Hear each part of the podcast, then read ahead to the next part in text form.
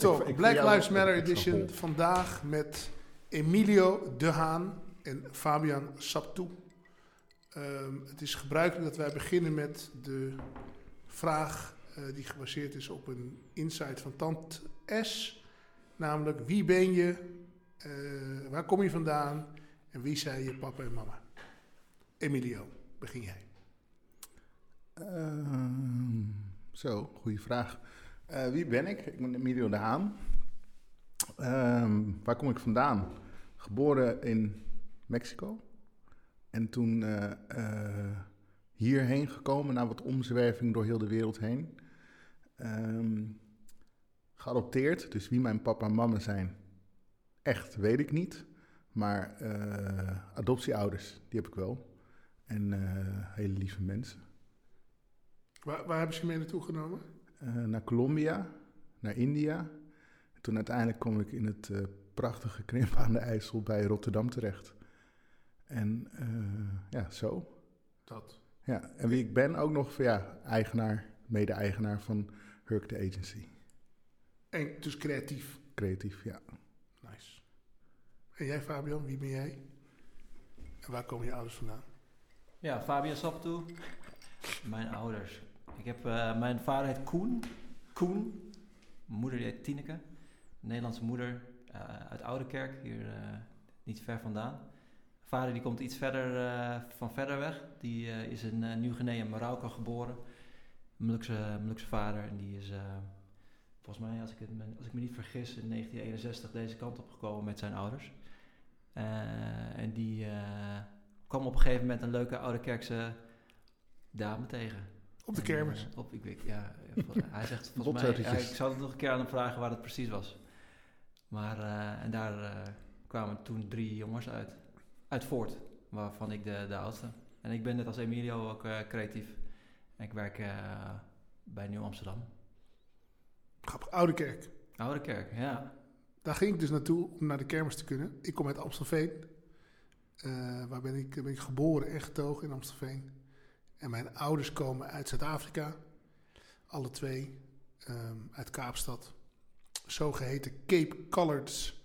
Kleurling uit, uit, uit Kaapstad, zijn zij. En eh, ik ehm, ben geboren getogen in Amstelveen. Eh, ben vervolgens, had ik bedacht om naar de HES toe te gaan. Eh, dat werd hem niet. En onderweg naar mijn eerste les werd ik gevraagd door mijn toenmalige schoonvader of ik niet wilde helpen. In de studio op een shoot, commercial shoot van Frans Wijs. En eh, ja, het was verkocht, dus toen zat ik in de film. Eh, jongens, eh, welkom. Dank. mijn- de, de, de vraag die op mijn tong brandt is: hoe waren de afgelopen twee weken voor jullie? We zitten in een hele bijzondere tijd. Ik noem het eventjes de, de MeToo, eh, eh, de MeToo-beweging voor, eh, voor mensen van kleur. Ehm, hoe heb je dat ervaren? Wie wil beginnen, Emilio?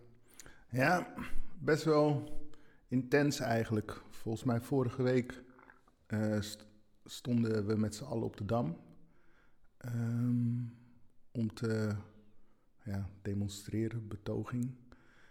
En vanaf dat moment ben ik best wel een soort van rollercoaster voor mezelf terechtgekomen. Omdat ik merkte daarvan dat toen ik daar eenmaal was, ik was er met een van mijn beste vrienden en zijn dochtertje wilde daar per se heen, die had een vriendin meegenomen. En ehm, toen ik daar was, realiseerde ik me in één keer toch wel heel erg van dat het best wel wat wonden of zo openhaalde. Het daar staan met z'n allen en zien hoe heel veel mensen daar toch heel geëmotioneerd waren en eh, wat het ze allemaal deed. En daarna, toen ik weer ging, ik weer gewoon bezig met ja, wat wij doen. Reclame verzinnen, dingen maken. Ehm zijn toevallig dan ook voor een klant bezig die daar ook best wel met, mee, met, met- ja, met dat soort onderwerpen bezig is. En toen realiseerde ik me in één keer van hoe stil eigenlijk de reclamewereld van Nederland nu is. Ja. Gewoon wijzen, bedoel, als je een, als een prijs, elk bureau dat een prijs wint, schreeuwt dat de wereld in op alle mogelijke manieren. En ehm, nu dit aan de hand is, hoor je ze gewoon eigenlijk niet. Op een sporadisch zwart vlakje na en misschien nog iets anders. En dat, dat raakte me zo erg dat ik echt dacht van, damn, wat the fuck, waar, waar, waar, zijn jullie dan allemaal? Altijd met je mening en eh, ja, dus... Uit, eh, eh, het gevoel van, als het jullie uitkomt, als het de reclame-industrie uitkomt, dan kunnen we ons, onze stem laten horen. Maar nu dat we zo'n groot onderwerp met z'n allen zouden moeten steunen, eh, without a doubt, is iedereen in de reclame stil. Dat viel jou gewoon op. Ja, heel erg. Ja. En eh, toen, toen ben ik uiteindelijk, dacht ik van oké, ik heb ook nog een andere rol als ADCN boardmember.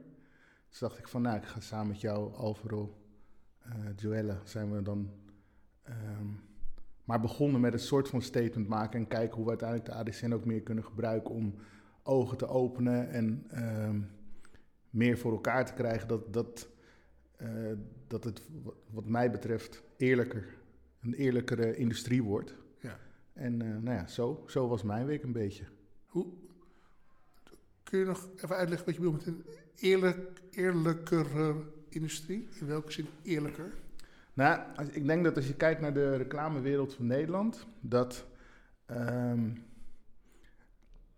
uiteindelijk eh, is het gewoon een hele conservatieve wereld. En er zijn heel veel mensen die denken altijd van reclame vrij, wild. Maar ik vind dat niet. Ik vind echt dat het een redelijk conservatieve bedrijfstak is geworden. ehm, die wat dat betreft ehm, heel erg luistert ook naar hun klanten. Terwijl ik denk van ja, het zou andersom moeten zijn. Wij zouden, we, zijn in de basis, zijn we denk ik als industrie, zijn we creatiever dan onze klanten. En zijn we, zijn we ook wel vrijer. En, eh, maar er zit een soort van angst of zo. Het gaat wel niet goed natuurlijk, corona. eh, veel, dus ja. Ehm, en En dus onze conservativiteit komt nu gewoon veel meer bovendrijven. nou ja, vind ik wel. Van, eh, ik, ik word best veel gedM'd door mensen die eh, me dan ook zeggen van ja, we willen wel wat zeggen, maar eh, de bureau-eigenaar zegt dan nu ineens van ehm, ja, wij we zetten alleen ons werk op onze socials. Ja. En ehm, het is gewoon, het is in alles is het, het is ook best wel gewoon een, nog steeds een eh, witte wereld. Niet alleen in de mensen die er werken, maar ook de mensen aan de kant van de bedrijven. En uiteindelijk ook in het werk wat gemaakt wordt. En ehm, daardoor voor mij ook al lang geen afspiegeling meer van de samenleving. En ehm, gisteravond ga ik dan toch maar even zo'n reclameblok kijken of even online kijken van wat is er dan allemaal. En dan valt me gewoon echt op van ja, er zijn zoveel dingen, of, of, of casting ook, zoveel eh, commercials of campagnes waarin het eigenlijk veel normaler... wa- waarom was er hier geen Marokkaans gezin of waarom was hier niet een, iemand anders met een andere afkomst? Terwijl het had, als je naar buiten kijkt, had het makkelijk wel zo kunnen zijn. En ehm, ja, dat eigenlijk. Eens. En jij, Fabian, hoe, hoe waren jouw twee weken? En voordat je verder gaat, misschien moet ik even aan Emilio vragen om zijn boeken ietsje, je microfoon ietsje naar jou rechts te trekken. Ja, precies. Top. Ja, nee, ehm, we, we hebben hiervoor, eh, is er ook een podcast geweest met, eh, met twee andere mensen die hier aan tafel zaten. En toen stelde je de vraag van, ehm, stelde je dezelfde vraag en toen ging het eigenlijk meteen over dat filmpje van George Floyd. En eh, zij hadden dat filmpje gezien en ik, voor mij begon het met het gegeven, dus dat ik dat nieuws zag en dat ik dacht van, ja maar ik, ik durf dat filmpje niet te zien. En ik heb nog steeds niet gekeken en ik ben echt zo'n type dat als er een voetbalwedstrijd is en zie je echt wordt omvergeschoffeld, dan wil ik, het, dan wil ik die, eh, die playback niet zien. Weet je, omdat dan, ja, ik kan niet zo goed tegen dat soort beelden. Maar ondanks het feit dat ik, dat, dat ik filmpje dus niet gezien had, was ik wel heel erg geëmotioneerd door alles wat het, wat het blijkbaar dus dat filmpje losmaakte bij mensen. Dus er werd heel veel over geschreven, er waren heel veel persoonlijke reacties van mensen die daar ontzettend verdrietig van werden en uh, ja, verder dan verdrietig natuurlijk, er ontzettend uh, door geraakt waren. En dat, dat, dat leidde tot alles wat we nu zien in Amerika, maar ook gewoon in Nederland en in andere landen. Dus wat het, wat het mij deed, is dat ik dacht van, ik, heb het dus, ik hoefde het eigenlijk helemaal niet te zien, maar het raakte me al alleen al vanwege het feit dat er zoveel mensen daar verdriet van hadden. En dat er heel veel pijn uh, door, uh, door werd geleden eigenlijk. En toen dacht ik ook van, ja, maar het is best gek, want ik zie het dus niet. En dat doet me heel veel pijn. En er zijn heel weinig dingen die ik eh, dan zie of ervaar. En soms zie je, lees je een, een, mooi boek of zie je een film of hoor je iets en dat doet dan iets met je. Maar in het nieuws zijn best wel veel dingen dat, ja, weet je, dat, dat gaat dan langs je heen en dat zie je dan heel vaak. Maar dit, dit kon ik eigenlijk niet, hier kon ik niet omheen of zo, omdat het me echt iets met me deed. Dus toen ben ik wel gaan nadenken van, ja, maar wat, waarom dan? En dan ga je daar, ga je meer lezen en dan uh, ontdek je dat het misschien maar een soort topje van de ijsberg is en dat er heel veel onder zit en heel veel pijn zit en dat die pijn zo breed in de wereld leeft, dus ook hier in Nederland. Ja, dat, alleen al het feit dat, dat je dat gaat onderzoeken en dat je dat realiseert, dat maakte voor mij ook een, een soort van een rare week ervan. Ik dacht van wow. Maar, maar als je dat dan onderzoekt, kom je dan tot dezelfde conclusie als die Emilio? Over de reclame. Nou ja, je werkt in een industrie. Nou ja, zeker. Want uh, toen ik, uh, Emilio had een, uh, had een post op LinkedIn gedaan, die las ik. Waarin hij zei, nou ik weet niet precies wat die, wat die post was, maar hij riep op van hey, wij in de reclame hebben ook een stem. En, en, waar is die stem en waar moeten we die stem niet meer gaan, gaan laten horen en laten we dat doen. En ik, ik weet wel dat, dat toen ik dat las, dat ik echt, dat ik, dat ik daar misschien mee worstelde. Dat ik dacht van, wat is de eerste keer dat iemand die ik ken in de reclame deze vraag stelt. Zo open en bloot. Uh, we moeten hier iets mee. Dus ten eerste vond ik dat, was ik heel blij dat die, dat die vraag gesteld werd. Uh, maar toen ging ik ook nadenken ook over um, wat is dan onze rol als reclamemakers en wat hebben we al die, al die tijd als reclamemakers dan gebouwd of neergezet en van, van, wat, voor systeem zijn wij deel uit geweest. En dat is misschien ook wel de worsteling die je dan meemaakt, dat je denkt van nou, dat is eigenlijk al die jaren heb ik misschien ook niet in een, uh, in een, in een omgeving gezeten uh, die heel divers was. En waar, we ook altijd, waar, ik, waar ik ook gevoelens bij heb gehad en waar ik mezelf niet altijd in terugzag. En ook als ik reclame maakte, dan kreeg je altijd de briefing van ja, het moet wel divers zijn in casting. Dus dan had je vijf mensen die kon je dan selecteren. En dan moest, dan, moest je altijd een soort van balans zoeken vanuit de klant van het moet divers zijn. Maar het voelde allemaal zo, zo gemaakt en ja, ook niet, ik weet niet ja, of het heel oprecht was. Ge, ge, ge, geconstrueerd. Ja, dus, je, toen, dus eigenlijk dus toen, toen die, die post van, uh, van Emilio zag, toen uh, in eerste instantie zie je het gewoon op breder niveau. Dus gewoon uh, maatschappelijk, wat doet het met de samenleving. En dan opeens door zo'n post dan ga je het misschien wat, wat specifieker bekijken van oké, okay, dit het, ja, dit speelt ook een rol in mijn vakgebied. was dat ook jouw bedoeling, Emilio? Wat was je bedoeling met de post? Wat, wat, wat wilde je? Ik denk dat ik zo wil, sowieso wilde.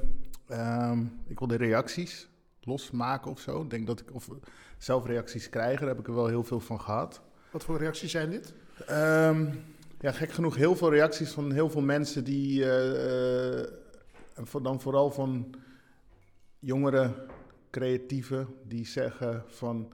Ja, inderdaad, hier zijn we het helemaal mee eens, maar het lijkt wel alsof het niet mag. Alsof we de, van de bazen niet mogen zeggen of boos zijn op de bazen zelf.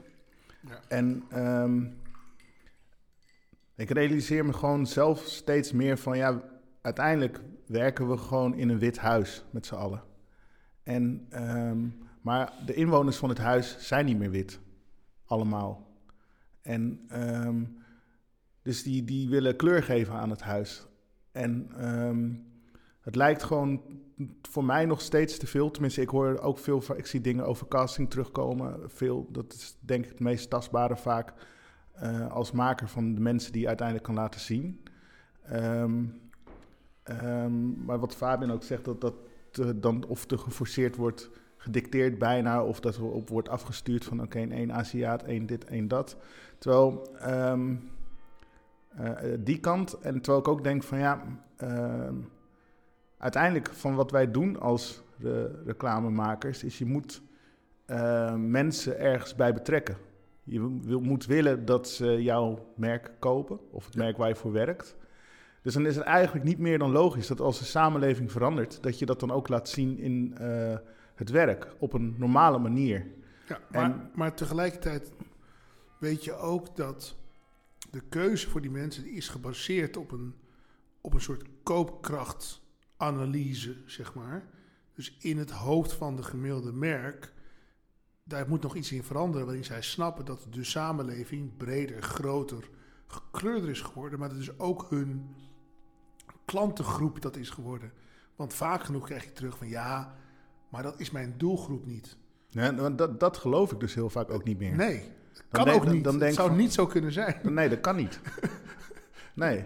Ingewikkeld lijkt me dat. Als je, dat, als je zo kan snijveren, dan ben je, Ja. soort van, ben je de marketing, ben je de marketing god. Als je dat helemaal kan. Ja. Nee, nee, ik wil alleen maar praten tegen die, die blanke man daar achterin op de Rooseveltlaan. Voor de rest ja. niemand. Ehm, Dus ja, maar ik denk wel dat... Voor mij is dat belangrijk. Wat, wat ik misschien... Ik wilde gewoon meer mening horen, ook van de bureaus om me heen of zo. Van, ik denk van ja... ehm, heb je die gehad? Is, is, zijn er andere bureaus geweest die... eh, Het grappige was van, eh, ik kreeg van een paar verschillende mensen op een gegeven moment ook een soort van onderzoek doorgestuurd. Ik weet niet eens waar dat onderzoek vandaan kwam. Ehm, waarin stond van de zoveel ehm, minst diverse bedrijven of zo Ja. van Nederland. En er stond, stonden twee bureaus in, Dept en Mediamonks, heel laag. En ehm, uiteindelijk ben ik wel door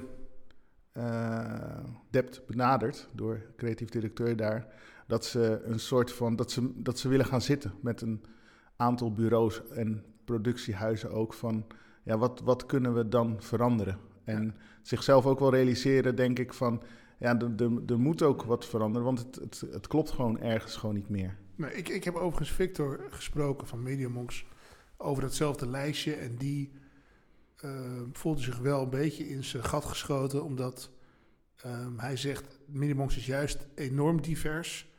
Ehm, eh, en degene die dit geschreven heeft, daar had ik gewoon beef mee. En die heeft mij gewoon op die lijst gezet. Maar ik, ik, ik voel me totaal niet aangesproken. Nee.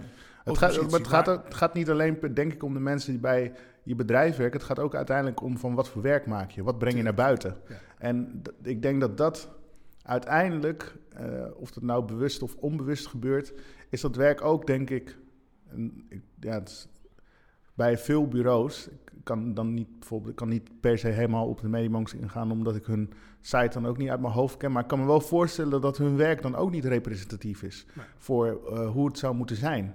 En dan, het gaat verder dan alleen ehm, Hoe je Hoeveel- inrichting is. hoe richt je het in als bureau of als productiehuis. Het gaat ook om wat maak je, hoe ziet dat eruit. En voor mij gaat het zelfs zover dat, we, dat ik vind dat we als ehm, eh, industrie gewoon echt aan onze klanten duidelijk moeten maken van ja, hey, er moet wat veranderen, ook bij jullie. Want uh, ik heb vaak genoeg gehad dat Maar er is een reden waarom geen één Nederlands merk tot op heden, na weet ik veel, wat is het, twee weken zitten we nu na dato, nog niks aan steunbetuiging hebben geuit. Of heb jij iets gezien, eh, heb ik iets gemist? Letterlijk, geen, geen, geen merk, Nederlands merk, heeft gezegd, wow, jongens, wij, wij, wij steunen deze cause en wij zijn, weet je wel, wij zijn voor en bla bla bla bla bla. Nou ja, ik, toeval- ik weet van Tony's, weet ik het, in Amerika. Ja. Ehm, maar het is wel stil ook. Het is, het is, oorverdovend stil. Ja. En ik, dat vind ik nog het, het heftigste. Dat ik denk, wat is, de, wat is de overweging om niet de steun uit te spreken? Is dat dan, voelen ze zich dan zeg maar niet op hun plek? Of, of hebben ze daadwerkelijk zoiets van, joh, dat is niet ons probleem. Ik, ik ben daar zo benieuwd naar. Het is gewoon eh, mind-boggling, vind ik dat. Ja. Ja, ik, ik denk zelf dat het, dat het een, een basis heeft die veel verder teruggaat, de geschiedenis in. Nou, Ehm, tot aan het hele slavernijverleden. Er ligt natuurlijk best wel veel eh, problemen daarmee met het erkennen überhaupt dat dat ooit bestaan heeft hier in Nederland. Eh, en dan kan je alles erbij gaan halen. Maar ik denk wel van ehm, dat er hier vaak een soort van eh, heel, heel snel gedacht wordt van ja, dat, zo ben ik niet. nee. Dit gaat niet over mij. Dit gaat niet over mij. En Ja.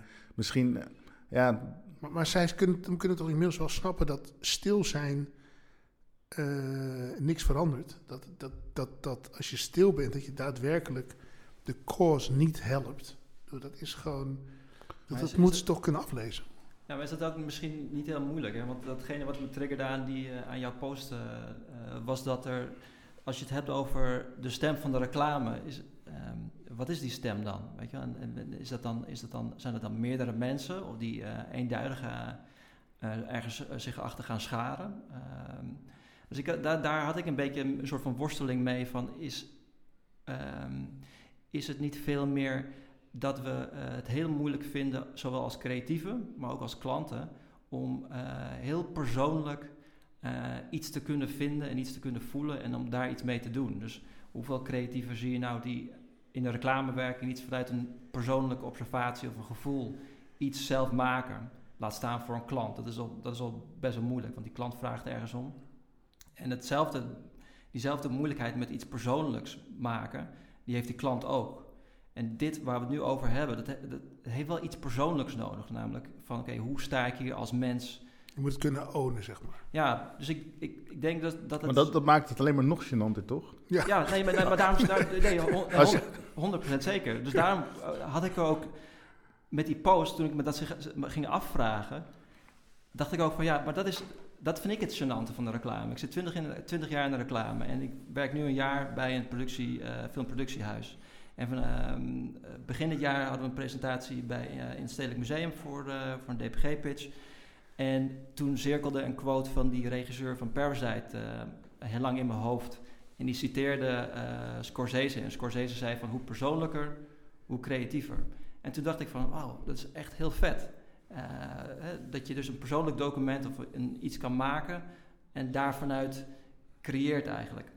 Toen ging ik kijken naar de reclame en toen vroeg ik mezelf af, ja, maar hoe, hoeveel persoonlijkheid kunnen wij in ons werk stoppen als mensen die iets maken? En dat heb ik altijd zelf een beetje gemist in de reclame. Ik, ik, wil niet zeggen dat ik dan een van de weinigen ben die dat wel probeerde te doen, maar ik, ik heb dat al altijd als gevoeld als iets waar, waar weinig ruimte voor was. Hij is ingewikkeld, tuurlijk. Want je, bent, je bent in opdracht aan het werk en de opdracht dicteert, maar tegelijkertijd. Ik, ik, vind, ik, vind, dat, ik vind een goed voorbeeld. Ik vind dat Emilio heeft bijvoorbeeld samen met. Uh, toen zat je nog bij FAV. Ja. De KPN High uh, uh, gedachte dat is een daadwerkelijke verankerde popculturele verandering. die zij nooit zelf hadden verzonnen. Tot op dat moment was het KPN-boekje. Eh, eh, eh, was gewoon allemaal blanke mensen. En, en misschien de, de verdwaalde Indo. Maar de KPN High-campagne maakte voor het eerst een daadwerkelijke stap om te zeggen: is niet, dat is niet de wereld tegen wie we praten. Dit is de wereld waar we tegen praten. Dit zijn je klanten. En ja, maar ik denk dat het... Ik denk dat dat, dat, is, dat dat nodig is. Ik denk dat er een soort verankering nodig is. Een daadwerkelijkheid en vanzelfsprekendheid. Dat de wereld gewoon niet meer die ene, dat ene witte huis is. Maar gewoon die van kleur. En, en, maar dat, ik heb van KPN of, of High Campagne klopt wel. Maar ik heb daar echt wel... Mark Muller, die heeft dat eigenlijk ooit tegen mij en Rogier toen gezegd. Van... Um, er zit veel meer in het werk of, dan wat jullie, of er zitten veel meer mogelijkheden in dan wat jullie nu maken. Um, gooi jezelf er nou eens in. Wat, wat doe je zelf nou? Waar, waar luister je naar? Wat lees je? Wat kijk je? Uh, wat, wat, is je uh, wat is je leefomgeving? Ja. En ik had daarvoor, had ik na, was toen begonnen ooit met die Pocky Footsie, alles Footsie. Dat met, en dat was een soort van startpunt. En Mark had daar, daarvoor altijd al videoclipjes, campagnes gemaakt. Maar Mark was toen wel een soort van. Uh, had ze wel zoiets van: ja, dit is een moment waarop we eigenlijk uh, een Surinaamse jongen met een Surinaams gezin uh, en vrienden. kunnen we op een gegeven moment. Die toevallig Giovanni heet. kunnen we lead character maken. Um, maar dan, jullie moeten het wel voelen, want jullie verzinnen dit, dit soort dingen. En eigenlijk vanaf dat moment, en dat is ook wat we uiteindelijk nu nog steeds doen bij um, bij Hurk is het toch wel vanuit ons eigen uh, gevoel dingen maken. Want anders merk ik gewoon, dan wordt het toch snel silo's en eenheidsworst. Tenminste voor mij dan. En, ja. uh, dus, dus, maar ik, denk, maar, dus ik denk ook dat het kan. Maar er zit ja. een gevaar in, hè, jongens. Want, want je zegt, het is precies wat jij zegt. Dus dat wat je daadwerkelijk voelt, dat draag je uit. Maar wat nou als je het niet voelt? Wat maar, nou als je in aardehout woont... en elke ochtend in je, in je, in je Lexus kan stappen en uh, anderhalf ton kan opstrijken met het verzinnen van campagnes voor mensen die eruit zien zoals jij, die klinken zoals jij, die drinken zoals jij. dan ben je dus niet snel geneigd om te denken: oh, eh, ik heb misschien een andere groep die ik moet aanspreken. Nee, nee, nee, dat- dat, is ook wel zo. Ik denk alleen dat ehm, eh, de wereld is groter dan dat geworden. En als je ziet wat merken zoals nou ja, waar Daily Paper wordt gedragen, waar, wie er naar Topnotch luistert en eh, eh, ja, weet ik voor wie, wie Olaf Hoesijn aan heeft, dat is gewoon heel Nederland ondertussen. Wel tot een bepaalde leeftijd. Alleen dat is, dan denk ik ook van ja, eh, stel dat meneer een aardehout is, wees slim en ga je daarop voorbereiden. En dan is het toch eh, eh, breder dan wat het nu is. Ja. Als Maar- ik- sorry, ga door. Nee, maar ik denk dus dat, ehm, dat eh, eh, hoe, ehm, hoe Emilio dan werkt, eh, de campagnes die je gemaakt hebt al bij FAV, ehm, maar ook bij Hurk. Ik denk dat, dat, er, ehm, dat, er meer, dat we meer ruimte moeten vinden om als creatief iets mee te nemen en dat in je werk te stoppen. En dat het, ik, wat ik vind is dat het tot, tot nu toe vaak geweest is dat mensen, dat mensen het meer als een ambacht hebben gezien en dat ze techniek meenamen of dat ze reclame gi- gingen imiteren en dat dat gewoon een soort van trucje werd en dat er niet, dat er niet werd doorgedacht of doorgevraagd van wat kunnen we nog meer erin stoppen of wat is de rol de, in de, van, van dit werk misschien wel eh, in de samenleving.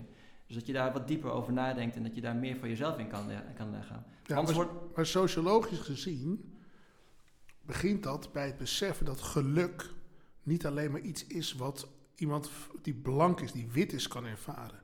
Ehm, ehm, succes, dat dat niet alleen maar iets is wat je kan. Weet je, er zit nog een stap voor die niet een daadwerkelijkheid is op dit moment. Alleen al het feit dat eh, dus meest succesvolle iconen die je voorbij ziet komen, als van kleur zijn, zitten in een bepaalde doelgroep, in een bepaalde industrie. Dan wel in sport, dan wel in... Weet je wel, dus er is een soort voorsprong die we nog moeten inhalen in het... Ja, ik noem het altijd daadwerkelijkheid. Gewoon, het, het moet gewoon zo zijn. Ja, maar, maar- En dit is dat moment, denk ik. ja, ja, dat denk ik. Nou, ja, ik hoop het dat dit het moment is dat er. eh, Want, want jij bent in positie om te zeggen... de campagnes die ik maak, die hebben dit in zich. Jij bent in positie om dat te doen. Ik ben in positie om dat te doen. Maar ja, daar moeten we meer van ons, meer van ons soort creëren, zeg maar. We moeten meer mensen ehm, eh, de mogelijkheid geven...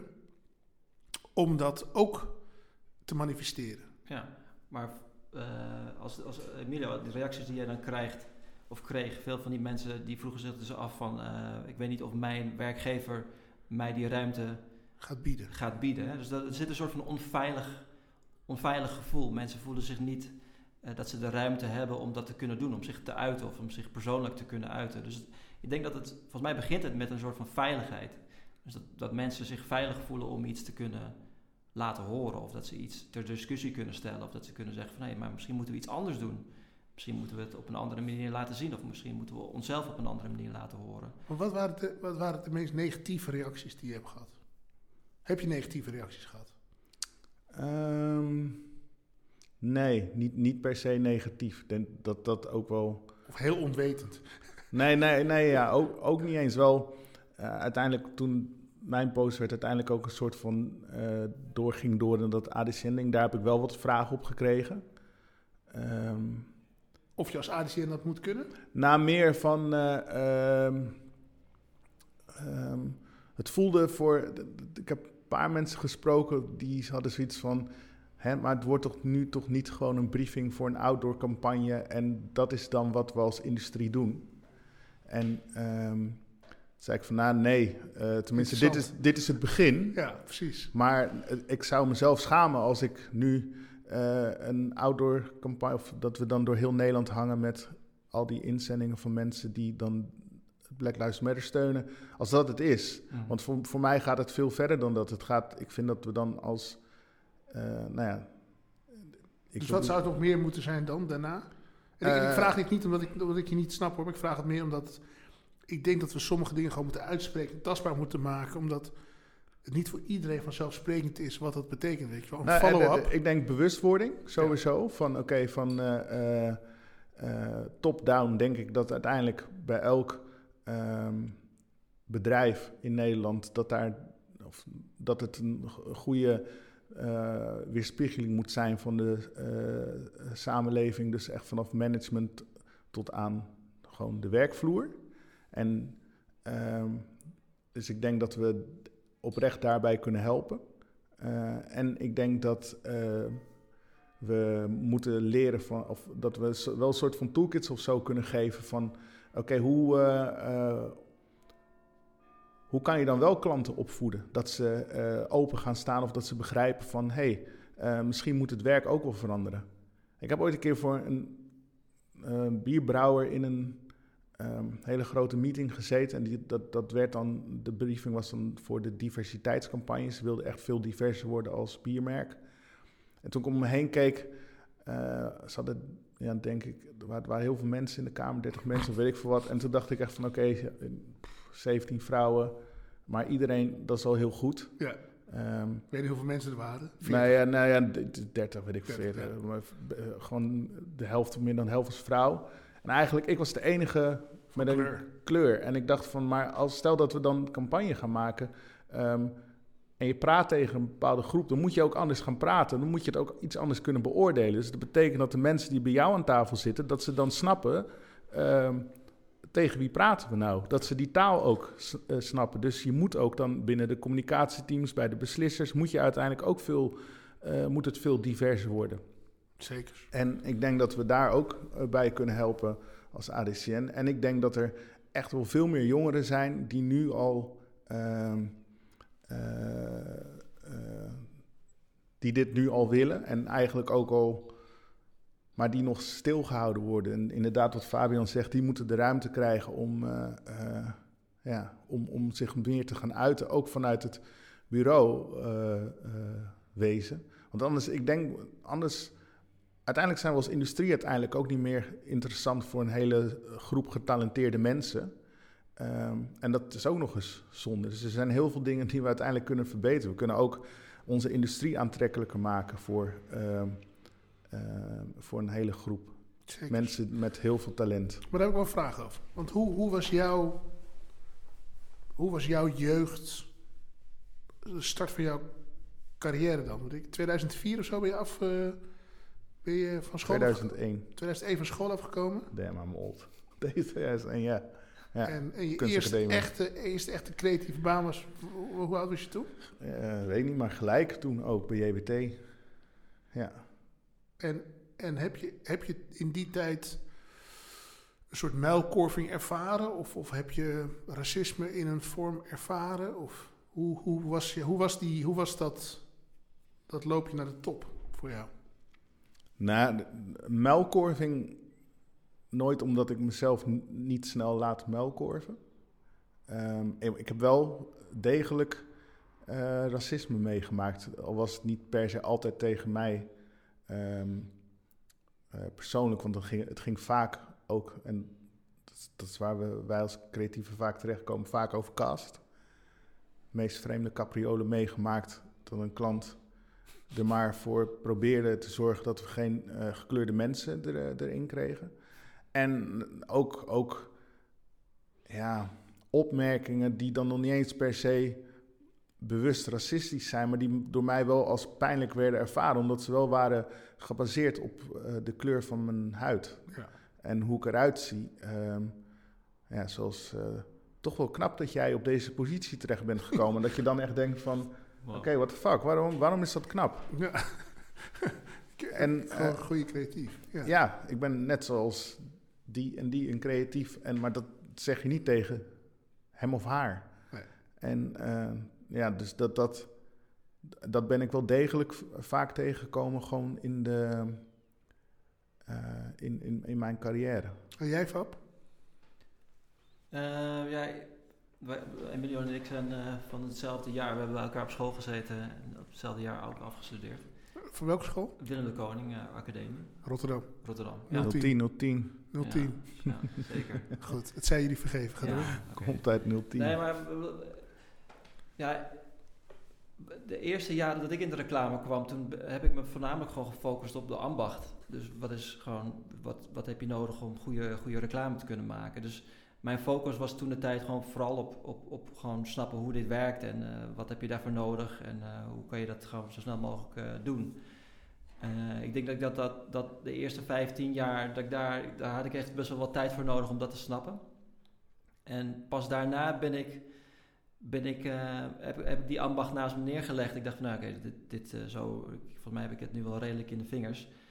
En toen ben ik, toen, toen ik dat gedaan had, ben ik ook veel meer na gaan denken ook over wat, ehm, wat je kan vertellen. Dus niet alleen maar hoe je het kan vertellen, want dat wat, dat werd altijd door een stratege of de klant zelf al ingefluisterd. Maar toen ik die ambacht snapte, toen ben ik veel meer na gaan denken van oké, maar wat we nu vertellen, is dat eigenlijk wel goed? En is dit wel op de juiste manier, aan de juiste doelgroep? En toen ik daar ben, over na ben gaan denken, toen kwam ik wel steeds meer tot de, tot de conclusie van dat de reclame mij, mij persoonlijk niet heel veel ruimte geeft om, zo, maar om, om datgene te vertellen wat ik, wat ik voel of wat ik zie of waarvan ik denk dat, eh, dat mensen nu meer behoefte aan hebben. Waar komt dat door, denk je? Dat Waarom geeft de reclame jou die ruimte niet? Ja, omdat die vraag toch, is toch vaak eh, eh, gebaseerd op van hoe kunnen we zoveel mogelijk verkopen of zoveel mogelijk naamsbekendheid hebben. En daar zit niet, ja, de- die zijn, weet niet, die, hebben, in, toen ik in de reclame of op dat moment zat, dat ging niet veel dieper dan dat eigenlijk. Eh, dus het was gewoon van, oké, hoe kan je zo'n leuk mogelijk verhaaltje vertellen of zo mooi mogelijk, zodat het in ieder geval onder de aandacht komt bij mensen en dat mensen het leuk vinden om te zien. Dus er werd niet veel dieper over nagedacht. Ik zat bij een klant en toen, eh, toen zei ik: Oh ja, ja, maar je- je- ik kom, het viel me op, jongens, dat jullie een hele doelgroep vergeten zijn. Ehm, ik heb heel eventjes je website erbij gepakt. Kijk, dit is wat jullie al hebben, maar dit kan er allemaal nog bij. Dat ik van elke afkomst die ik maar kon, eh, kon aanraken, had ik een voorbeeld eh, in het dek geplakt. En toen zei de klant, keek me aan, die zei: Maar ik heb die niet nodig. Ik, eh, ik ga prima, ga prima goed zoals we nu gaan. En ja, ik hoef die groep ook niet verder te schofferen of zo. Zei ik, schofferen? Wauw. Niet alleen is dat het meest racistische wat je ooit tegen, tegen mij hebt gezegd, maar, maar het is ook daadwerkelijk gewoon echt dom. Het is gewoon echt, Ja, echt extreem dom. ja. Maar waarom denk je zo? En, en zij gingen zich toen verschuilen achter hun data. Ze hadden data op tafel liggen waarin ze konden opmaken dat hun product voornamelijk gedragen werd door, eh, door blanke mannen tussen de 31 en 51 jaar. En, eh, en dat was ook waar ze zich op gingen concentreren. Daar gingen ze hun mediageld op eh, focussen. Ja. Nou, ik was helemaal, ik was in, de- ik liep naar buiten. Ik keek naar Giuseppe, onze, eh, onze andere creatieve directeur. Ik zei van, nou, ik geloof helemaal niet wat ik net, net gehoord heb. Ik denk dat ze aan de drugs waren en dat wij gewoon op het verkeerde moment binnenkwamen. Ja. Nou ja, maar dat, die disconnect, ik denk dat dat wel interessant is. Want als je kijkt naar, naar mensen als data of als doelgroepen, dan, ja, weet je wel, wat is dan je, je binding met die mensen? Alleen al, alleen, los van het feit dat je ze ziet als consumenten die jou eh, geld gaan betalen. Die zorgen dat er geld in je portemonnee komt. Nee, ja. precies.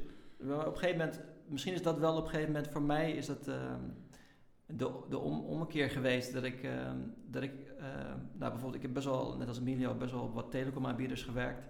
En op een gegeven moment vroeg ik me ook af van, ja, is het, is het, is het, hebben die mensen het wel nodig dat ze nog meer eh, en nog sneller kunnen gaan bellen en dat ze nog meer eh, allerlei dingen kunnen gaan doen? Is het wel goed voor ze? Dus dan ga je, als je bijvoorbeeld, als je die richting ingaat en gaat exploreren wat voor onderzoeken daarover gedaan worden en wat, wat dat met consumenten eigenlijk doet. Hè? Dus het, alsmaar consumeren en eh, verrijkt dat ze echt? Of eh, heeft dat misschien iets anders eh, tot effect? Namelijk dat ze misschien ongelukkiger worden of dat het allemaal wat oppervlakkiger wordt. Toen ik dat veel meer ben gaan exploreren, kwam ik weer tot hele andere ideeën. Van namelijk, misschien moet je dingen gaan doen die niet steeds in essentie hebben dat mensen er meer van nodig hebben, of steeds sneller, of steeds beter, of de laatste versie. Maar moet je mensen helpen bij het minderen van, van consumeren. Maar dat is natuurlijk iets waar, bedoel, als je, dat- als je Dat staat haaks op reclame. Ja, Wat vind jij, Emilio? Eh, ja, ik weet niet of... En even nadenken, dus ik zat nog even met mijn hoofd bij, ehm, bij wat jij net zei. Van dat verhaal van die klant. Ehm, ik had er eigenlijk een vraag over. Het gaat Ja. even helemaal niet over Fabian, wat, wat hij nu zegt. Maar op het moment dat zo'n klant het dan zegt, Ja. en je loopt er dan weg... ga je daarna nog voor ze werken? Nee. Nee, daarna hebben we niet meer voor hun gewerkt. Maar het, wat, wat... Ik heb daarna nog wel geluncht eh, met de eigenaar. eh, en uitgelegd wat, hoe ik dat er- heb ervaren. En zij was daadwerkelijk niet. Zij vond het daadwerkelijk geen probleem. Ze had daadwerkelijk geen eh, negatieve gedachten bij die, bij één, bij die meeting. En twee, bij, bij, bij wat ik haar teruggaf, hoe ik haar reflectie gaf. En in die reflectie Had ze überhaupt emotie? Of, Jawel, ze had emotie over het feit. Ze zei van, maar dat is niet mijn wereld. Ze zegt, het is bijna alsof ze eh, eh, ehm, deed alsof haar product Swarovski was, weet je wel. Je bent, je bent of Swarovski-verzamelaar of je bent dat niet. En, en, en, en zo had ze het voor zichzelf rechtgeluld. Dus, dus ik, ik, ik kon ook niet anders dan alleen maar denken, yo, hoe, weet je wel. Ik heb meer tools nodig om dit, om dit, om deze persoon wakker te maken op het feit dat dit niet de route is. En eh, uiteraard zes maanden daarna met een ander bureau een campagne waar dan eh, een, eh, een halfbloed model in zat tussen de vijf, eh, weet je wel. En, en ik, ik was van overtuigd. Ik keek naar, ik dacht, nou, die hebben gewoon in die meetingroom gezeten met z'n allen en gedacht, oké, moet wel, eh, moet wel iemand van kleur tussen. Eh, dat, dat grapje van zes maanden geleden, dat gaan we niet nog een keertje ervaren, die pijn in de buik. Dus laten we die en het advies was waarschijnlijk van een bureau die zei: Nou, dan weet ik wel een leuk model. een toegankelijke jongen, maar wel van kleur. Weet je wel, ik, ik hoor het ze zeggen. En ik denk: Yo, er moet instrumenteel iets veranderen. Er moet instrumenteel moet er gewoon een soort bewustzijn zijn. Ik heb op een gegeven moment ook gedacht toen ik aan het begin van New Amsterdam, ik zeg: Ik wil misschien voornamelijk voor internationale klanten werken, omdat die moeten veel sneller eh, om. Die moeten veel sneller, die, die, die, die hebben veel meer gevolgen van een multiculturele samenleving dan wij dat in Nederland hebben. Je kan letterlijk bier drinken met je, met je, met je hockeyvrienden tot in de eeuwigheid. En je hoeft je nooit zorgen te maken over of je wel of niet een inclusief merk aan het drinken bent. Je hoeft er daadwerkelijk niet over na te denken. En dat is gewoon, weet je dat is de makkelijkheid waar sommige mensen in zitten. Die hoeven helemaal niet te veranderen. Why would they? De privilege is gewoon op duizend en één manieren beschikbaar voor deze mensen. En, en, en dat is denk ik waarom ik ehm, zo'n zo'n zo'n zo'n mailing van de ACN, daar kan ik dan zo eh, emotioneel blij van worden. Ik denk, het is niks. Hè? Het is gewoon een nieuwsbrief naar 8000 adressen en er komen vijf negatieve en, en, en 100 positieve eh, reacties op. Maar het is gewoon de eerste stap weer is om te zeggen, jongens, echt, echt, echt, de streep er fucking onder. Dit is gewoon het moment. Pak hem dan maar gewoon nu. Tuurlijk hadden we in fucking 1620 al moeten beginnen. Hebben we niet gedaan. Van die 400 jaar hebben we geleerd. Nu is 2020. Let's go. En, en ja, dat, is, dat, dat denk ik. Oké, oké, oké. Elke stap is een stap. Elke stap is een stap. Maar reclame, of wij echt in de reclame snappen wat onze functie, onze rol is. Ja, terwijl ik wel denk dat we een rol- echt een rol kunnen pakken. Zekers. Want ehm, Nee, maar zekers houden. Dat is een, de- een, van de bedrijven waar, waar wij dan voor werken, die, eh, eh, die marketingdame, kom langs, baas. En die zei ook van, ehm, oké, de campagne die we maken, of campagnes die we maken, die zijn best wel, ehm, ja, die, die, die zijn echt al heel divers. Ehm, de mensen die we uitzenden zijn heel divers. Maar als ik dan kijk naar het, waar het bedrijf wat ik heb, is dat een stuk minder. Dus hoe kunnen we dat aanpakken? En hoe kunnen we dan eigenlijk veel meer, want er zit een soort van ziel in de campagne. Hoe kunnen we die ziel dan ook meer het bedrijf inbrengen? En ik denk dat dat is iets wat wij als ehm, bureaus echt kunnen doen. Zorgen van, oké, ja, er zit een bepaalde ziel in, in, in, in het werk wat je maakt. En dat, dat staat dan, dat, ja, dat, uiteindelijk moet dat ook voor het bedrijf kunnen staan, want dan is dat sowieso het beste. Dus daar kunnen we echt wel voor een verschuiving zorgen. En dat mensen uiteindelijk denken ook van, eh, oh, oké, dus het is niet alleen mijn film of mijn Zekers. online campagne of mijn weet ik veel wat. Het, het is, Het moet eh, intern. eh, het is ook een intern eh, gegeven. En intern is het al heel lang, gaat het natuurlijk over vrouwen. is het gegaan? En eh, hoe krijgen die eerlijke eh, kansen? En ehm, dat is nog steeds gaande natuurlijk. Eh, maar ik denk van ja, daarbij is nu ook wel de beurt aan ons. Van hoe krijgen wij eerlijkere kansen en hoe komen we überhaupt deze wereld binnen? Ja, dat- precies. hoe, dat- komen, hoe komen we want zonder dat- want- bagage deze wereld binnen? Want dat is sowieso iets van. eh, ik, ik ben nu voor de tweede keer mentor van eh, jongeren uit eh, Zuidoost. Via een mentor-mentee-programma ehm, eh, van Roots In. En ja, dan merk je gewoon van. er, er loopt zoveel talent rond die de weg niet weet naar onze creatieve industrie. Terwijl ik denk van ja, het is vijf kilometer. Ja, nee, jij woont in de Belmer. Dat is vijf kilometer bij, bij hier vandaan op de gracht. Ehm, maar kennelijk vinden ze het ergens en heel moeilijk. En eh, ja, ze weten ze gewoon niet goed de weg te vinden naar, het, eh, naar waar wij, de wereld waar wij in werken. Nee. En, Maar waarom is dat? Kunnen we dat, kunnen we dat tastbaar maken? nou ja, ik, ik denk dat, eh, dat het zit hem ook heel erg in herkenning. Ja. Van herken je in, op een gegeven moment dan, dan word je 18, 19 en dan moet je gaan kijken van oké, ehm, ik wil iets worden, ik wil wat worden, ik wil ergens gaan werken. En ik denk dat wat wel steeds belangrijker is geworden, van, ehm, zelfs wat dan dat toen wij van de academie afkwamen, is van herken je in de wereld waar je in gaat stappen.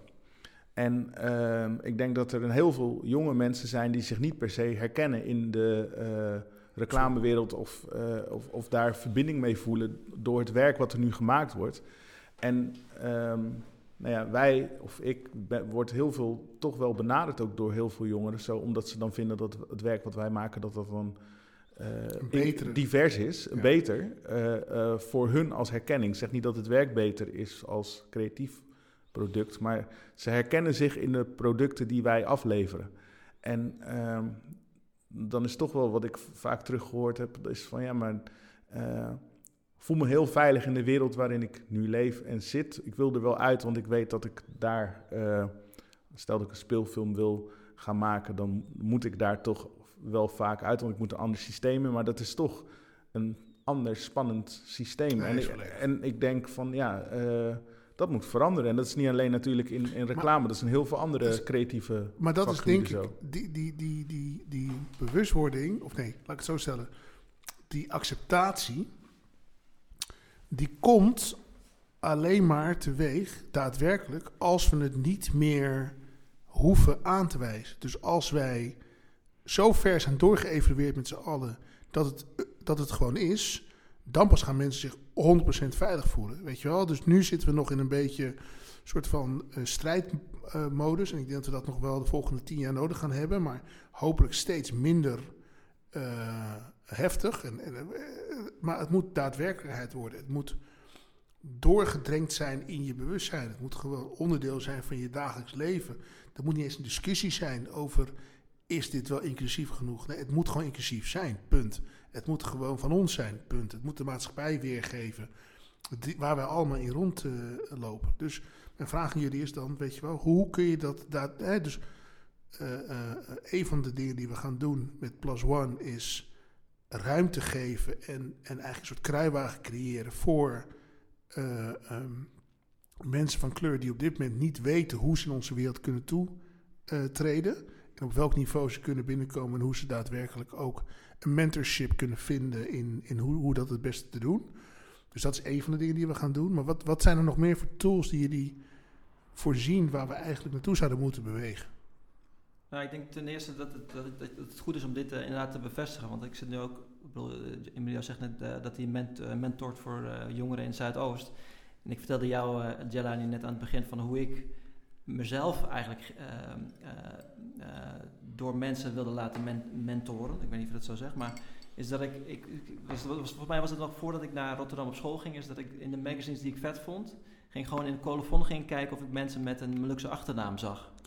Omdat ik dacht van, ik heb gewoon iemand nodig die mij kan vertellen hoe je in zo'n industrie kan komen, weet je wel. Eh, gewoon, misschien een heel gekke gedachte, maar zo ging ik echt gewoon kijken. En ik keek dan in, in al, eh, kwam dan een aantal Molukse namen tegen en ik dacht van, nou, ik ga gewoon die gasten contacten en kijken of ze mij iets kunnen vertellen over hoe je dat doet. Dus blijkbaar, dat werkte voor mij toen zo. En eh, ik heb het idee dat die jongeren met wie jij nu mentort, Emilio, dat dat Ik denk dat het die jongeren en meisjes, die jongens en meisjes heel erg kan helpen. Van eh, laat me zien hoe je dit doet. En ik denk dat het ook geldt voor klanten. Die zullen datzelfde, diezelfde angst misschien hebben van ja, ik, ik wil wel eh, als ik het inzie. Maar hoe moet, hoe moet ik dat dan gaan doen? Ik denk dat, dat we daarbij kunnen helpen om die, om die mensen vanuit hun angst misschien op een veilige plek bij elkaar te brengen en met elkaar ehm, te leren omgaan en dat je elkaar begrijpt. En dat, dat, volgens mij moeten we daar het voortouw in nemen. Dat we, dat we die mensen bij elkaar gaan brengen ergens. En of dat nou vanuit uit ADSN is dat je diversere creatieven aan klanten koppelt. Maar ook dat die klanten misschien diversere mensen kunnen vinden. Maar überhaupt dat daar een gesprek over gevoerd wordt die niet eng is, maar die gewoon heel constructief is. En met elkaar dat we dat exploreren en dat we zeggen van oké, wij willen dat samen gaan doen. Want daar kan je dan, dat kan je dan gaan organiseren. Ja. Eh, en adresseren ook. Ja. Zodat je eh, met elkaar op een veilige manier, waar ieder zich gerespecteerd in kan voelen, dat je elkaar daarin mentort. En er zijn al een aantal, mensen die daarin voorgegaan zijn. Want die mentoren die zijn er. Ik denk dat het aan, aan deze mensen is om daar het voortouw in te nemen. Of ze nou bij het ADC, AD- ADCN zitten of bij de Bond, eh, of de, Bond van Adverteerders. Ehm, ik denk dat die mensen daar eh, ruimte voor moeten gaan scheppen. Een veilige ruimte om die exploratie in te gaan. Eens. En dat, is, dat betekent dus ook, zo'n post is daar, is daar een begin van. Eh, zo'n gesprek wat we hier voeren is daar een gesprek van. Eh, wat het ADC aan het doen is, is daar, is, daar een, eh, is daar een begin van. En ik denk dat we, daar, dat we dat nu veel serieuzer, deze lijn moeten doorzetten. Om Ja, dan, dat, dat is denk ik wel belangrijk. Het belangrijkste is dat we, ehm, dat we nu over een jaar tegen elkaar kunnen zeggen van... Ah ja, wat goed dat we het door hebben gezet. Ja. Dat we niet Ja. zijn gestopt van over, eh, ik noem maar wat, over drie weken komt er een tweede coronagolf. Ik hoop het niet, maar eh, of er gebeurt iets anders. En eh, ehm, ehm, dat, Het is weer tweede, het is weer tweede prioriteit, derde prioriteit, vierde prioriteit geworden. ja, Ja. Maar ik denk ook dat we. Maar dat, is aan ons, hè? Dat is ook onze verantwoordelijkheid. Volledig. Van, het is de, de woede of de afschuw, noem- geef het een naam. Bij mij is het nu redelijk op woede gestoeld die in, in dat vuur aanwakkert. Ja. En eh, ja, zo zijn er veel meer. En ehm, ja, la- laat ons dan maar die eh, voorbeelden zijn die eh, erop uitgaan of zo. Of weet ik wat, wat we gaan doen. Maar die wel, waardoor het voor ze- onze, dan kijken we even naar onze kleine industrie, waardoor wij onze kleine industrie weer interessant kunnen maken en daardoor ook ehm, diverser. En, Ja. eh, Kijk, en ik denk dat, dat die koppeling is essentieel. Die creatieve, da- eh, de creatieve vertaling daarvan is essentieel. Eh, ik voel voor mezelf een enorme noodzaak om de tools die ik nu gebruik om hele andere dingen te onderzoeken. Maar bijvoorbeeld, mij, ik heb een enorme zucht om die data.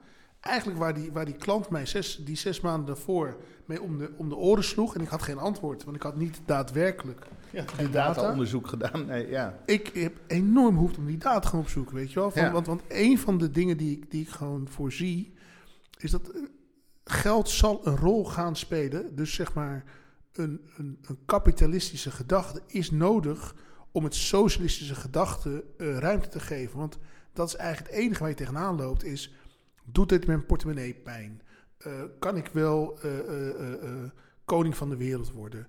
Wordt mijn product wel gewoon door, weet je wel, al dat soort overwegingen liggen nog voor of blokkeren nog de weg naar. Ja, ja dat, dat klopt ook. Je hebt, je, hebt- maar je hebt nu ook van, wat ik steeds meer voorbij zie komen op Instagram, is een soort van oproep van, of eigenlijk wordt dan gedeeld alle gekleurde en zwarte ondernemers die er zijn en Ja. merken waar je kan kopen. En Ja.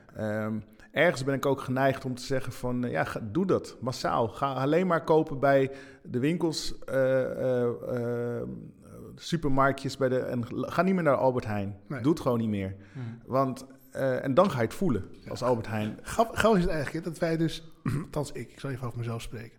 Ik heb altijd een beetje neergekeken op de, de overdreven domheid van de Amerikanen op dit, eh, dit onderwerp. Want ik altijd vond dat ze zo ongelooflijk. Ze commercialiseerden het zo e- enorm. In een hele gevecht in, in 400 jaar slavernij was dat een soort. soort het werden allemaal slogans de hele tijd. Maar nu betrap ik mezelf erop dat dat eigenlijk de enige route is, blijkbaar. Nu ben je één grote slogan geworden. Precies, nu ben je een soort van, je moet een soort, je moet een soort van actie blijven voeren. Het moet Eh, pijn doen ergens. Het moet pijn doen, exact, het moet pijn doen. En blijkbaar is dus de portemonnee is de meest daadwerkelijke eh, plek waar mensen denken, oh fuck, eh, als ik deze mensen niet bejegen, goed bejegen, dan ben ik ze kwijt en dan mis ik 30% inkomsten. Blijkbaar is dat nodig, weet je wel. Blijkbaar moet het, moet het zo zijn dat mensen gewoon niet meer gaan bellen met, je, met, je, met, met jouw abonnement als jij niet gewoon woke bent, weet je wel. Het is een soort, fuck, echt, Power to the consumer. ja, maar echt power to the consumer. Ja.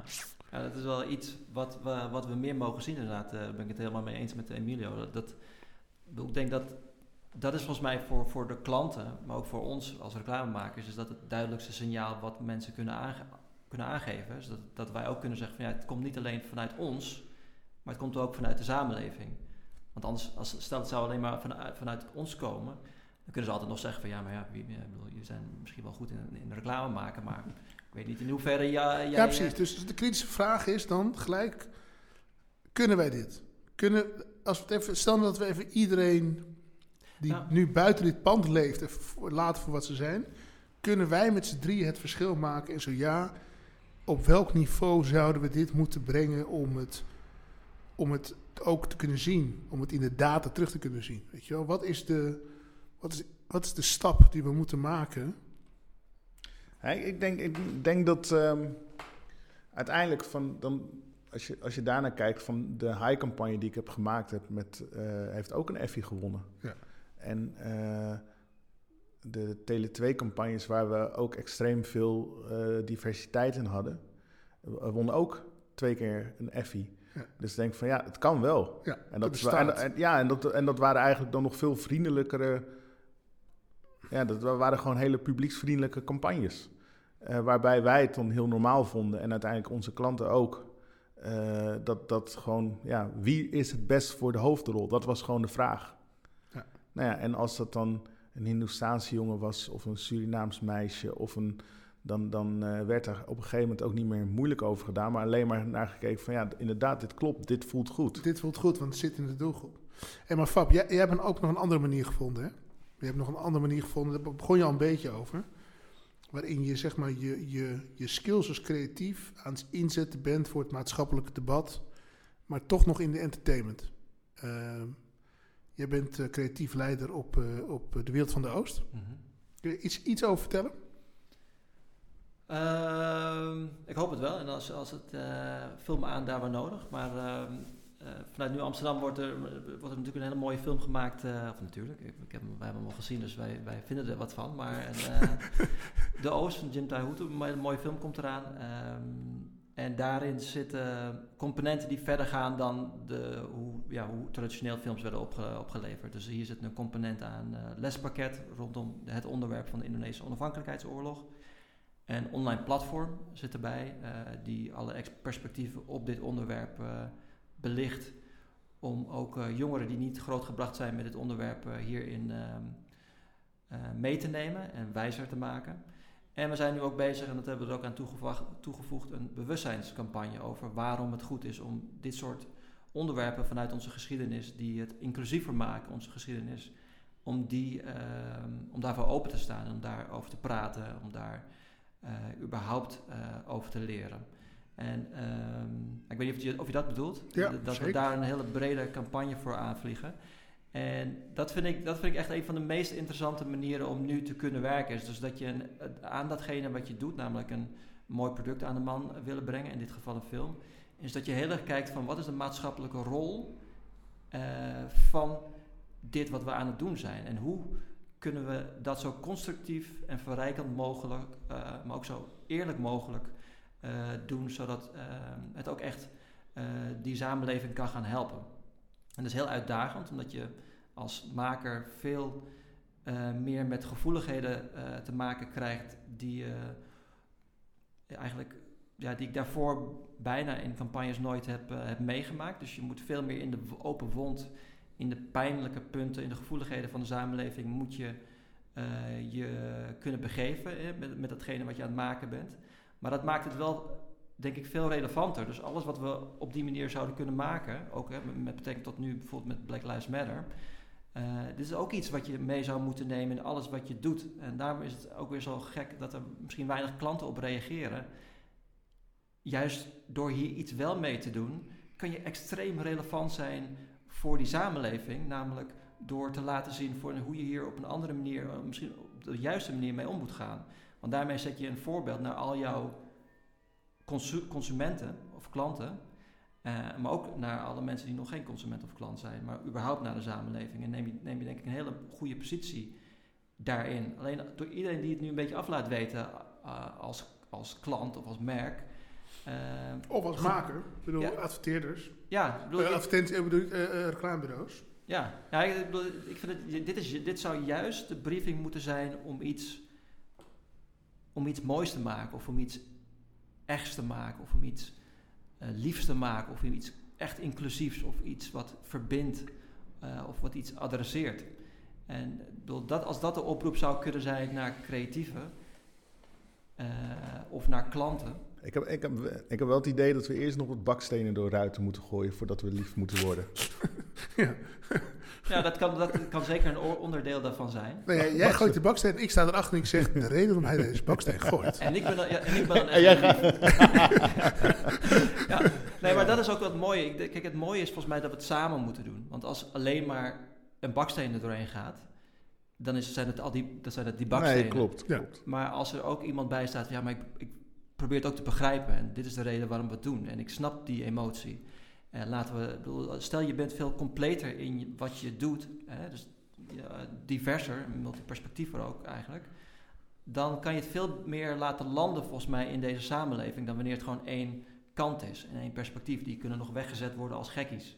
Ja. Maar als wij zeggen van nou wij hebben elkaar, ondanks dat we bij andere bedrijven werken en misschien gezien worden als concurrenten, vinden wij elkaar in iets wat we echt belangrijk vinden, dan kan het volgens mij wordt het ook echt belangrijk. En dan is het ook mo- moeilijker om jou of om deze, eh, deze lijn of het narratief of een movement weg te zetten als gekkies. Want dit zijn wel denk ik de mensen met verschillende achtergronden die dit samen omarmen. En dat zou, dat zou mooi zijn, denk ik, als we dat kunnen bewerkstelligen in onze eigen projecten, maar ook elkaar daarbij kunnen helpen. Zeker, zeker.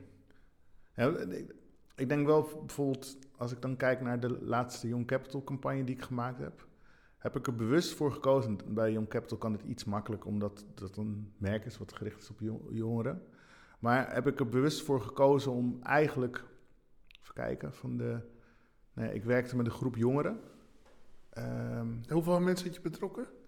eh, even kijken, 1, 2, 3, 4, 5, 6. Ja. En, ehm, maar de harde kern was 5. Ehm, waarvan er dan vier een, eh, ja, een Surinaams of een andere afkomst hadden.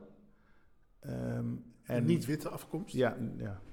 En dan twee, eh, twee meisjes er ook bij, belangrijk. En dan en was dan ja, toevallig één Nederlands meisje was uiteindelijk ook gewoon, eh, ja, want die was gewoon dan Nederlands meisje. Ja. Maar ik heb er wel daar be- bewust voor gekozen. En ik vond zelf de uitdaging daarbij ook heel leuk. Van, kan ik met hun een campagne maken die gewoon eh, het niveau haalt wat we sowieso willen halen. En dat eh, eh, kunnen we volwassen werk maken met ze. Ja. En ehm, dat is een, een, ik vond het een heel interessant leerproces, omdat ik uiteindelijk van hun heel veel geleerd heb. En zij hopelijk nog, ook nog wel iets van mij. Maar wat ik er zo goed aan vond, is dat ik dacht van... eh, ja, zit, hier zit wat in. Hier kan, dit moet ik vaker gaan doen. Z- Zijn zij per definitie woke? Ja, Zij komen woke binnen. Ze worden woke geboren. ja ik denk het wel. Ja. Nou ja, in ieder geval meer dan, eh, eh, dan ik. Ja. Toen Maar of nu. nu ben ik echt ik ben helemaal bij. Ja. Nee, maar, ehm, nee, maar ik dacht wel van ja, dit, dit is iets wat veel vaker, wat ik veel vaker ook moet gaan doen. Om gewoon, eh, eh, eh, en ja, dat, dat is iets waar uiteindelijk ook dat, waar wij dan nu mee bezig zijn met het eh, Plus One. Ja. Eh, dat, dat, en waar jij op een, geloof dan ja, nog iets intellectuele manier misschien, echt met education erbij en zo, dat dat eh, ook wil proberen. Maar uiteindelijk, het zit hem voor een heel groot gedeelte ook in kansen geven. En forceren dat ze de kansen krijgen. Ja. Openbreken. Ja. Dus is dat die steen eh, misschien ook? Ja, de, ja, die steen die gaat voor mij verschillende kanten op nog steeds. Die gaat ook nog heel hard door, eh, de, de, ja, door, door de ruit van klanten heen. Dat ik denk van, hallo. Maar ben je niet bang dat als je die, als we, als je die stenen, eh, als, die, dat die, als je die de hele tijd gooit, dat op, wat Jelani ook net zei, is dat dan eh, zeg je nee tegen een klant misschien, of beledig je een klant, dat, Ja. dat je ze dan afstoot en dat je ze dan sowieso niet meekrijgt? Ehm nee, natuurlijk, je moet altijd wel... Ik ben het ook wel eens van alleen een steen gooien lost helemaal niks op. Dus je moet wel af en toe gewoon wel echt gewoon staan waar je voor wil staan. En ehm, eh, er zit altijd het, eh, eh, het risico in dat je elkaar niet vindt. Ja. Nou, dat, dat moet je, zo, maar dat vind ik überhaupt. Als je een mening hebt, dan bestaat er een kans dat de ander die mening niet deelt of er niet voor open staat. En dan eh, betekent dat dat je niet met elkaar kan werken. Hopelijk heb je een zaadje of drie geplant, zodat ze dat dan de volgende keer eh, iets anders doen. Maar ehm, nee, natuurlijk, uiteindelijk moet je wel, eh, in waar wij mee bezig zijn, moet je uiteindelijk wel gewoon ehm, bagage hebben om ze te kunnen, nog, om te kunnen overtuigen. Of, of om, om, om ze aan je, nou ja, of dat nou data is of iets anders, maar dat ze aan je zijde komen staan. Dat ze besnappen van, oké, dit is een wezenlijk ding wat we met z'n allen moeten doen. En ehm, ja, ik heb nog nooit echt een steen door de ruit gegooid bij, bij, bij mensen. Maar eh, eh, ja, als, dat, als, als je daar om binnen te komen, eerst een soort van vuistslag voor nodig hebt, vind ik dan niet erg om die te moeten geven. Nee. En, en, ehm, en hebben, stel je, eh, ehm, we definiëren twee groepen die daarbij geholpen moeten worden. Dus sowieso, dus en, en aan de ene kant de mensen die bij een reclamebureau werken, dus Ja. reclamebureaus, aan de andere kant de klanten.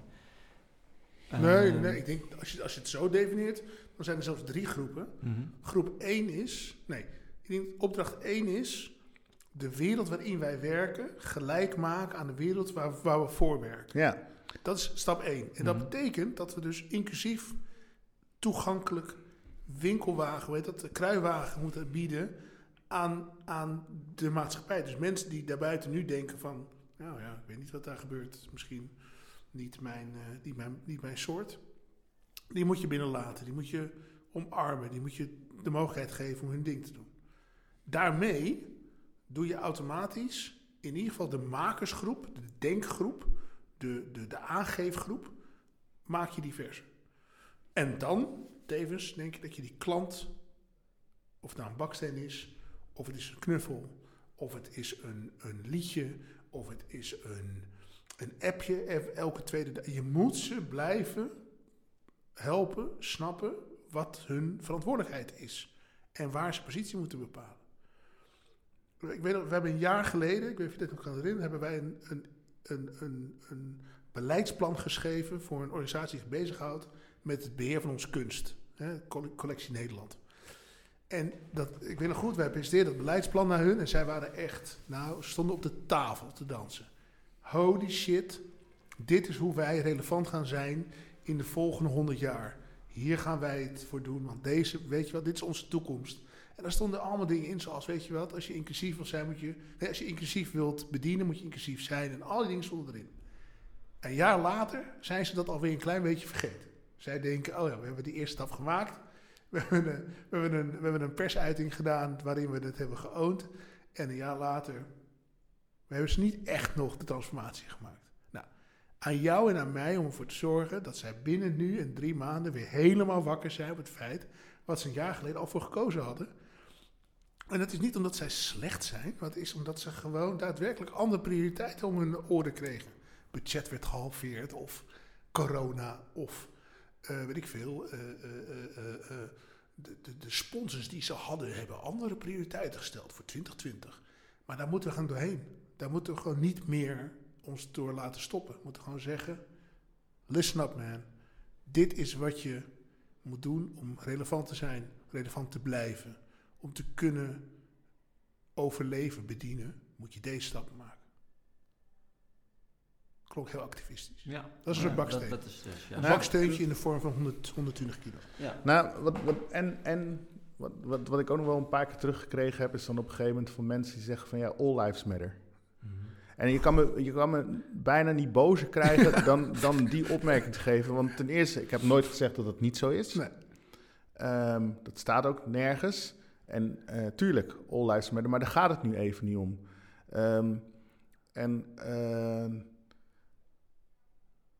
ja, het, waar, waar het nu volgens mij eh, om, gaat uiteindelijk, is dat we eh, dat, dat de, laten we zeggen, de. de eh, De groep die het, me het meest... nou, nou, ja, waar, het om, waar het om gaat volgens mij is accepteer gewoon nu dat wij met een kleur vaker tegen de muur aan zijn gelopen in het, eh, om te komen waar we nu zijn of überhaupt daardoor er niet komen. Accepteer het gewoon nu, maar en zeg ook niks meer terug.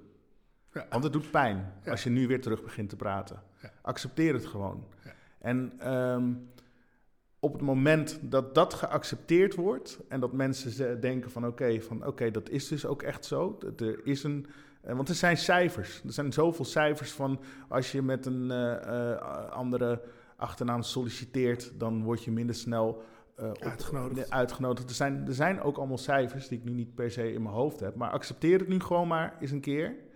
En dan gaan we daarna wel weer verder praten over All Lives Matter. Want kennelijk moeten we het nu even zeggen dat... Nou ja, en dit, dit is dan vanuit het George Floyd... eh, Gedachtegoed. gedachtegoed. Van ja, moet, moet er nu gezegd worden Black Lives Matter? Ja. Wat ik al heel erg vind dat dat gezegd moet worden. En dan, eh, dan gaan we daarna wel weer kijken naar de, eh, de rest. Ja, nou in principe, eh, ik denk ook dat voor mij, ehm, door als je kijkt hoe divers dit woord Black Lives Matter wordt omarmd, is het bijna synoniem voor all, life, all Lives Matter. Ik bedoel, ik heb mezelf nooit gezien als, als black, om eerlijk te zijn.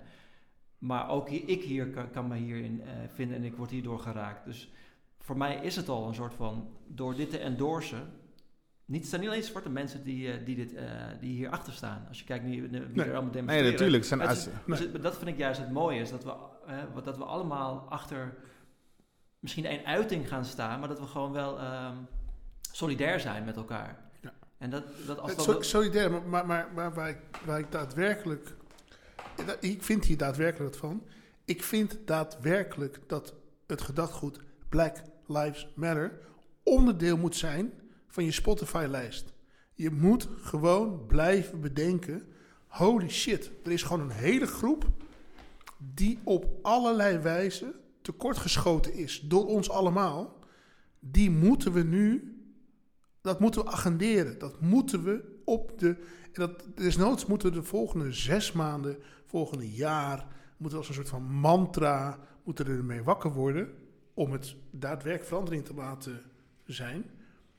En als we dat gelukt is, als we zo ver zijn gekomen dat het, eh, eh, eh, dat het niet meer nodig is om Black Lives Matter te zeggen, dan, en alleen dan kunnen we overstappen op All Lives Matter. Maar op dit moment is het zo. Ik, las, ik, zat, ik zat een verhaaltje te lezen laatst op Instagram. Het was zo van: eh, er zitten al mensen aan tafel. En er wordt eten op tafel gezet. En iedereen krijgt eten bij, behalve Bob. En Bob zegt: Maar ik wil ook eten. En dan zegt de rest van de groep: Ja, man, dat snappen wij dat jij ook wil eten. En ondertussen eten ze rustig verder. Hm. Weet je wel? Het is gewoon: de time is now om gewoon. Dit is. eh, eh, Black Lives Matter. Gaat erom dat we verandering moeten. En er moet er niks troebelings. Er moet geen. Er moet geen afleiding voor zijn. Ik heb je nog nooit zo gezien, Jelani. ja, maar dat is wel oprecht zo. Van, je bent altijd best wel gewoon lief. En niet, Ja. niet per se fel. En dan, daarom, de felheid die je nu hebt, vind ik ergens ook heel... Daar, ja, het is een pijnlijke fe- felheid waarschijnlijk. Maar ik vind het wel mooi dat dat gebeurt of zo. Nou, ehm, ik heb over nagedacht eh, hierover, wat jij nu zegt. Waarom ik nu zo fel ben. Maar ik, de waarheid is dat ik sinds mijn tiende eh, al eh, met dit onderwerp bezig ben. Ehm, maar op een heel andere focus. Want in Zuid-Afrika was apartheid was gewoon een stuk wet. Dus, dus de, het gevecht daar was heel erg duidelijk. Een soort van wij tegen die motherfuckers die, die gewoon racisme in de constitutie van het land hebben geplaatst. Het was een hele, was een hele duidelijk gevecht, snap je? En ehm, ik ben geboren getogen in Amstelveen. Dus in, in, in, in ik ben, ik, het was niet nodig eh, om dat gesprek van de dag te laten zijn, maar bij mij thuis was het een gesprek van de dag. vervolgens ben ik eh, dit, dit vak gaan doen. En eh, dat ging me eigenlijk heel goed af. En dat ging me heel goed af in de zin dat ik snapte wat er van me gevraagd werd als producer. Dat, die, die, die rol was mij heel erg duidelijk. En doordat het me die rol zo erg duidelijk was, hoefde ik niet na te denken over wat de consequentie van mijn huidskleur zou zijn op mijn pad. Want ik letterlijk ging gewoon overal doorheen. Eh, ik was daadwerkelijk die baksteen. Ik had gewoon helemaal geen. Nou, toen werd ik, eh, ehm, kwam ik in positie. Dus toen kwam ik daadwerkelijk op een plek waarin mijn woord het verschil maakte. En doordat ik in positie kwam, dacht ik: oké, nu kan ik daadwerkelijk gaan opbouwen waar ik in geloof. Dus ik heb mijn vorige bedrijf, maar ook dit bedrijf, heb ik, eh, heb ik zo gebouwd dat ik dat wat ik om me heen zie bij me heb. Snap je? Dus mijn vrienden zitten in, weet je wat, het is gewoon mijn wereld daarbuiten is mijn wereld hier binnen. Nou ja, dat is nu tien jaar lang. En in die tien jaar of vijftien jaar hebben we elkaar leren kennen. Was het voor mij dus niet nodig, vond ik, om activistisch te zijn. En die passie om daar weer uit te dragen. Weet wel dat dat is de basis van mijn bestaan. Is dat ik weet wat het is om, om daadwerkelijk buiten de boot gezet te worden. For real. Ehm, maar het was niet nodig. Dus toen wij elkaar leren kennen, was ik gewoon. En dat, en en dat stel ik enorm op prijs ook, by the way. eh, was ik gewoon de producer. Punt. En, en, en, en ik hoefde niet nog erachteraan te horen. Oh, je bent een goede bruine producer. Nee, ik was gewoon de producer. En iedereen gewoon, ja, en amen, moving on. Ik heb jou ook nooit gezien anders dan een creatief. Snap je? En ik heb jou ook nog nooit eerder gezien, iets anders gezien als creatief. En ik weet dat jullie culturele achtergrond hebben, maar dat is niet mijn, ehm zou ik het zeggen? Dat is niet de route, met waar, waar, het pad waar wij op lopen. Eh, eh, tot 25 mei. Ja. En ik dacht, ah, dit is gewoon nog steeds aan de hand. Het is, het is zo, het zit zo diep erin. Dit is, het, dit is blijkbaar het momentum waarop wij met z'n allen ons daar bewustzijn over krijgen, met z'n allen. Ja, dat ga ik niet zomaar voorbij laten gaan. Dan ga ik al die passie die ik toch heb, gewoon inzetten. ja. Dus dat is wat je nu hoort. Terwijl, dank voor dit verhaal trouwens. Maar terwijl ik jou wel altijd zo gezien heb en Fabian ook. Ik ben wel, maar dat zit misschien dan meer in mijn, hoe ik het allemaal ervaren heb. Van, ik ben altijd heel erg bezig geweest van oké, en dat- zeker als ik naar zo'n ADCN awardshow ging, van wie lijkt er een beetje op mij? Ik ga altijd ook een beetje droevig weg. Ook als ik wel lampen had gewonnen of geen. Ik ging altijd een beetje droevig weg, omdat ik dacht van, zit ik ben nu weer naar een plek geweest waar, nou wat zeg het, duizend mensen bij elkaar komen. En waar er van dan eh, eh, twintig op mij een beetje lijken, of ik op hun. Ja, En dat, was soms al veel. Dat en ehm, ja, dus ja, ik ben er wel veel meer, dan, maar misschien langer ook. Of misschien zit dat meer in, geen idee waarom ik daar langer mee bezig ben. Ik- mijn, mijn hele vriendengroep is niet Nederlands. Van vroeger. ja. Antillianen, Surinamers, Irakezen, Marokkanen, Chilenen, Mexicanen, Indo's. Als er iemand, iemand wits tussen zat, wie gekrot toevallig, dat is de enige, ehm, die was dan zo woke dat het ook helemaal geen. Het, het, het veranderde niks zeg maar, aan de samenstelling in de gesprek waar we het over hadden. Dat heb ik kunnen volhouden tot ik ehm 19 was. Op mijn 19 moest ik een keuze maken waar, waar ik voor wilde gaan. Ik wilde gaan voor film. En de filmwereld was gewoon blank. Maar ik heb gewoon mezelf, voor mezelf op dat moment gewoon bedacht... Ja, dat is jullie probleem. Jullie lijken allemaal op elkaar. Moet je zo ik zelf weten.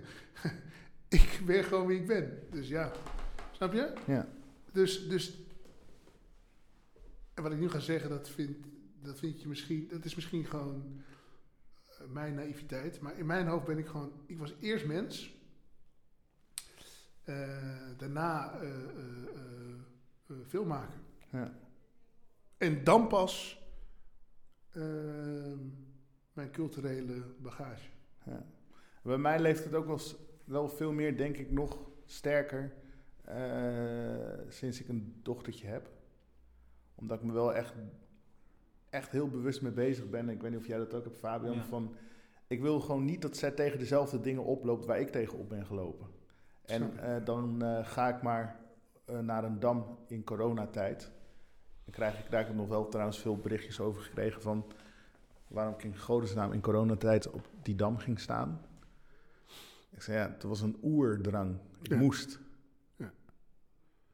Het was niet slim, maar ik snap het wel. Nee, ik had een mondkapje en dat soort dingen wel, maar slim, ja, nee, waarschijnlijk niet. Ja, geen Nou ja, voor de gezondheid, voor je eigen gezondheid was Ja, het... maar en dat geeft aan voor mij hoe eh, heftig het onderwerp is. Dat er zoveel mensen uiteindelijk toch op afkomen. Ondanks dat er een, of, ja, er is een, een coronacrisis. Iedereen weet van, oké, het kan ook maar zo'n...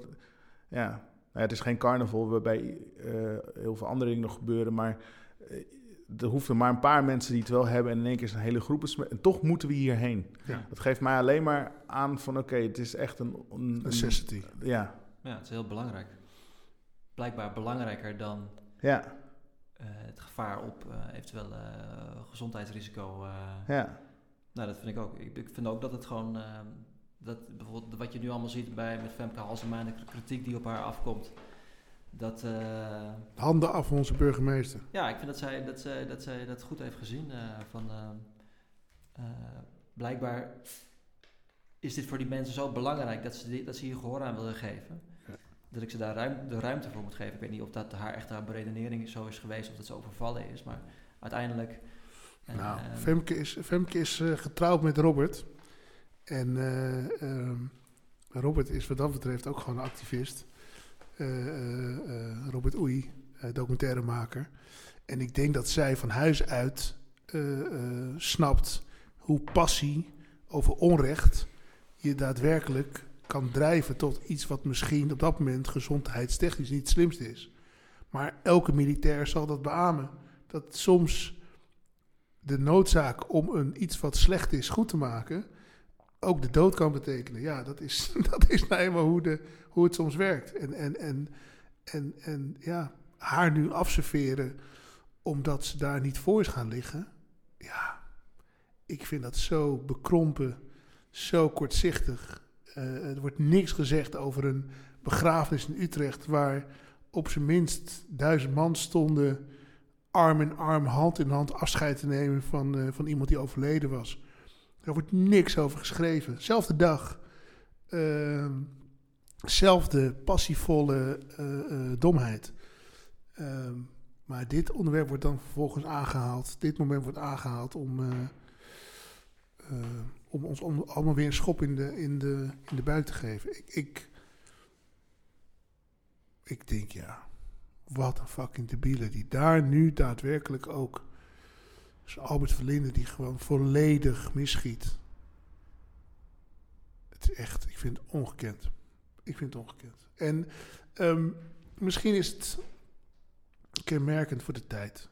Weet je wel, misschien eh, is anderhalf meter afstand eh, wel de nieuwe norm. En moeten we ons gewoon realiseren dat we daarop afgerekend gaan worden als we op 1 meter 10 uit gaan komen. Maar laten we voordat we dat dan besloten hebben, eerst nog eventjes voor zorgen dat iedereen gelijk is, toch? Ehm, ja, ik ben geneigd om nog eh, drie, eh, vier uur, vijf dagen met jullie verder te praten. Maar ik denk dat, ehm, ja, ik denk dat we de kern van wat we, wat we, waar we het over gehad hebben, dat dat stof tot nadenken heeft opgeleverd. Ehm, voor mij sowieso. En ik wil je daar heel hard voor bedanken. Want ik denk dat eh, jij, Emilia, op jouw manier eh, het zo tastbaar weet te maken wat de strijd is die we aan moeten gaan.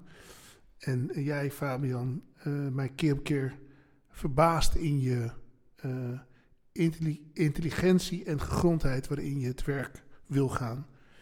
En jullie samen maken gewoon wel het verschil. Dus ik wil je alleen maar steunen en, en, en drijven om anderen hiervan ook te doordringen en die kans te geven. Dus Lieve woorden. dank je zeer Jij ook bedankt. voor deze sessie. Ja, ja, ik denk ook gewoon eh, dat, ehm, want je zei net van dat, dat we hier langer over kunnen praten. En ik denk dat dat ook een van de onderdelen is van hoe we verder moeten gaan. Misschien moet er wel een deel 2 komen. Volgende zit je hier volgende week met, eh, nou ik hoop dan